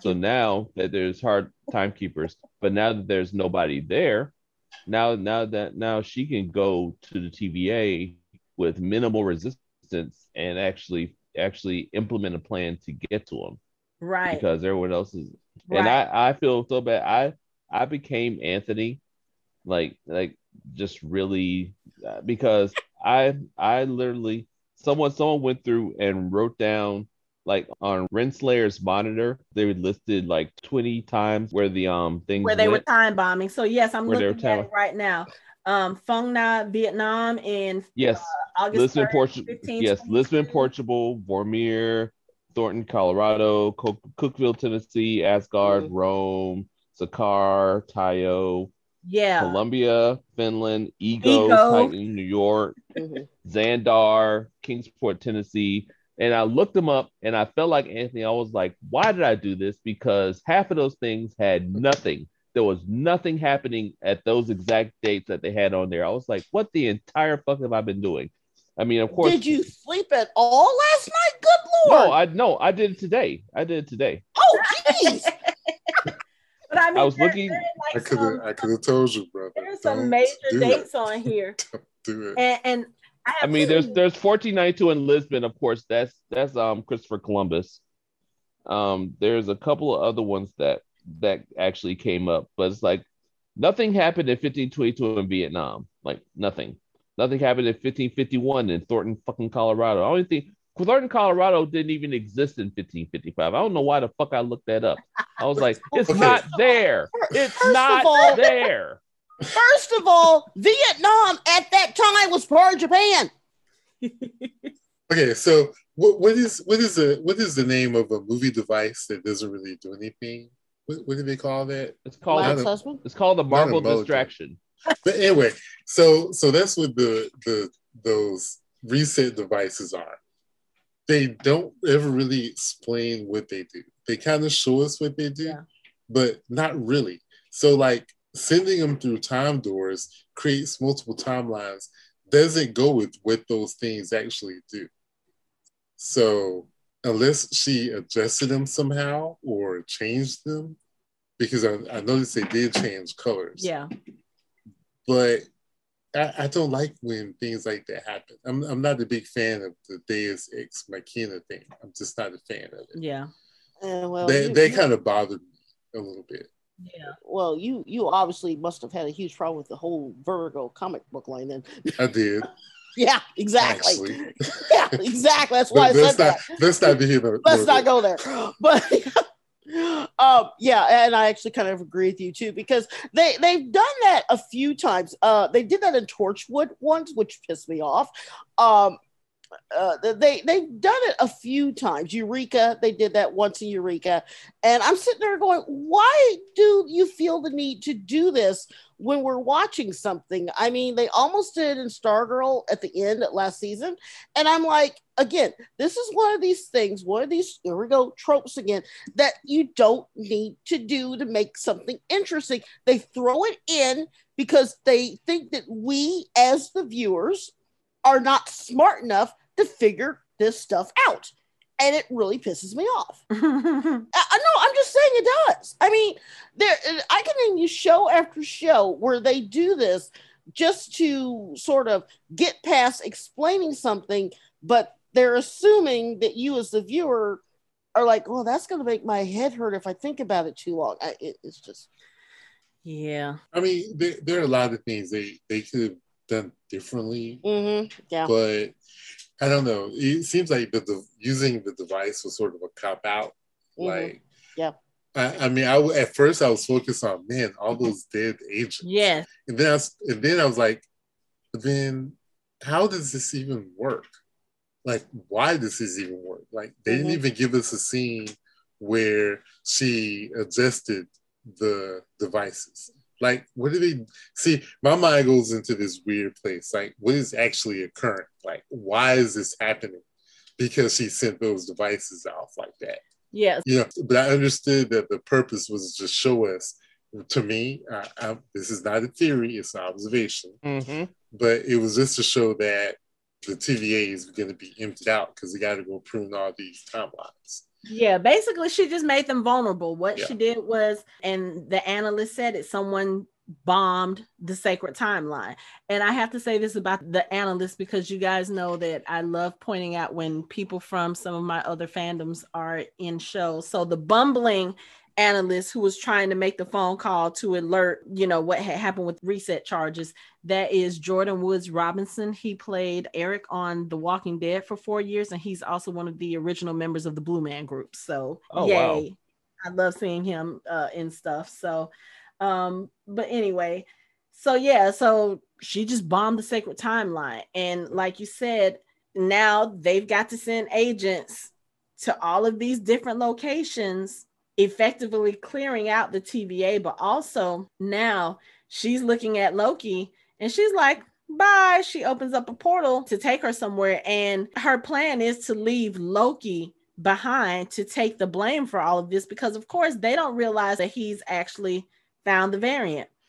So, what does Loki do? Mobius and B15 and one other hunter, they're running towards him, trying to tell him to stop. And he's like, Yeah, nope. And he goes through the portal after See- Loki, too. He didn't have a See, choice. I yeah. I mean, yeah. it was it was either, Yeah, I- yeah. It was either stay there and get pruned or go there and, and have them think that he turned on him. He, he didn't have a choice. He had to go. Right. Because and, and at least this way, if he follows the variant, he can possibly find out what the end game is. Pun intended. I oh yes now. but he could find out like what is her end game? What is she doing? Like what exactly is she trying to do? Anthony, you're muted. No, I, I was counting. I was Oh, okay. counting. I'm sorry. I did a freeze frame and I was counting. Yes, you did. geez. How, how else are you Number of counting it if you did freeze frame? I, I was I was up to 50. So Oh, okay. Oh, so- jeez. yeah. So Well, that- yeah. that's a lot. Yeah. Well, you know, I well, Anthony, I, you'll understand this. I I got a little bit of a Missy vibe toward the end, as in Missy from the Doctor. oh Yeah, just a little bit. It I just was like Missy Elliott. I was like, yeah, I was thinking Missy Elliott. no, no. There's Time is there's a super fe- fly, super super fly, super super. One of the companions. there is she she's uh she's a female version of Doctor Who's greatest adversary called the Master, and she's a female version. She's called Missy. Mm, okay. and I got a little bit of a, that type of vibe, but she's awesome. In fact, I would just watch nothing but her because it's Melissa Gomez from Gotham, uh, and she was also in uh, Riverdale. Okay. Uh, uh, actually, she was in uh, Sabrina. A little bit of Riverdale, but Sabrina. But anyway, um, I got a little bit of that vibe because my my thing is, is that I may not like a certain female character because they get on my nerves, but I do love a good devilish female villain that is just pure villain and not using like say femme fatale type of a thing, but just pure, you know, steampunk, you know, umbrella, Mary Poppins type, just gonna with a sword, you know.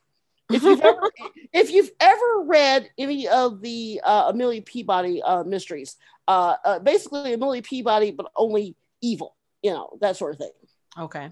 Okay. again i'm bringing books in but uh, yeah i i i, I liked i did like i said this is not my favorite episode i wasn't the biggest fan but that last part i actually because i rewatched it while we were talking i'm revising my opinion a little and i actually like that last part a little bit better Yeah, I think this episode did a lot to push the story forward.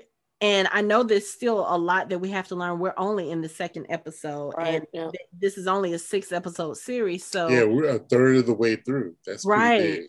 Yeah. yeah right. Yeah, So, see- but but I feel like the pacing of what they've done so far is consistent. You know, Yeah. with what we've seen from the Disney Plus show so far. Like we have enough information to kind of sort of maybe piece together what might be going on, but we still have enough mystery to keep us intrigued. Like, okay, so what's about to happen next? Like, I was not expecting her to time bomb to time bomb the sacred timeline and empty out the TVA. So yeah, that's gonna be interesting. I mean, because even Renslayer picked up her pruning stick off of her shelf, like she's about to go join in the fray too. So if she's the main judge and the person that's in charge right now, and she's going to join the fight, who's gonna be left behind? The analysts or the the the whatever you want to call the people who were in the computer room, the the people who are monitoring the timeline.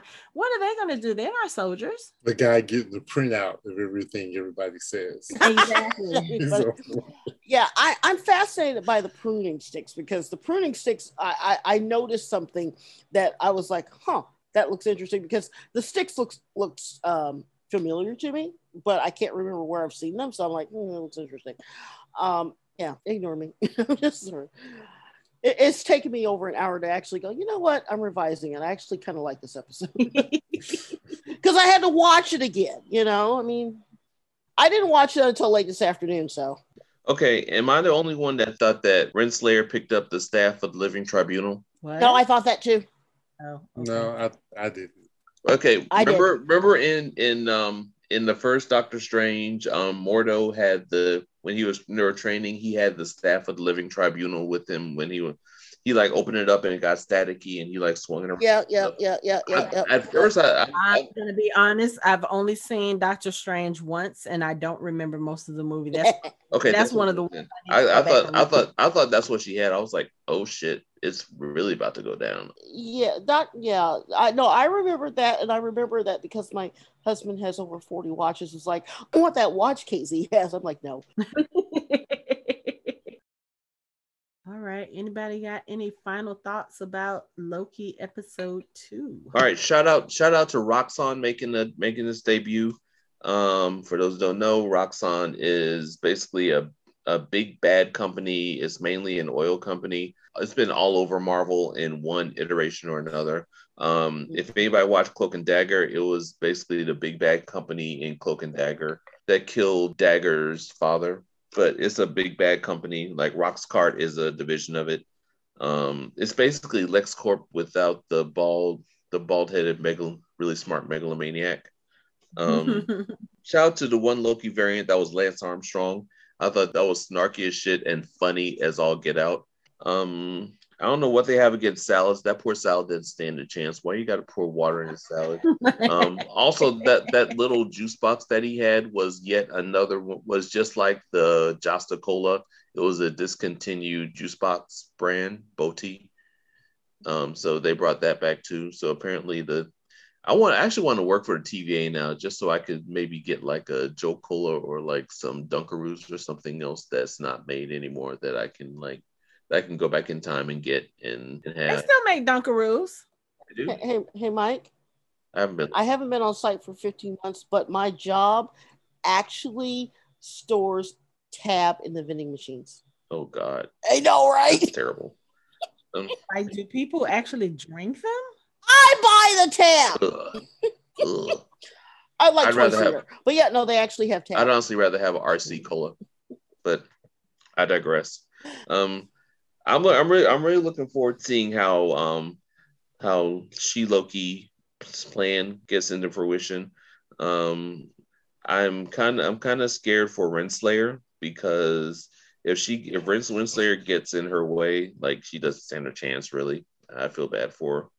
Maybe maybe Miss Miss will become become like a, a holographic fighter, like and come come out and kick come out and kick Miss Loki's ass. That'd be a good fight. I wouldn't mind.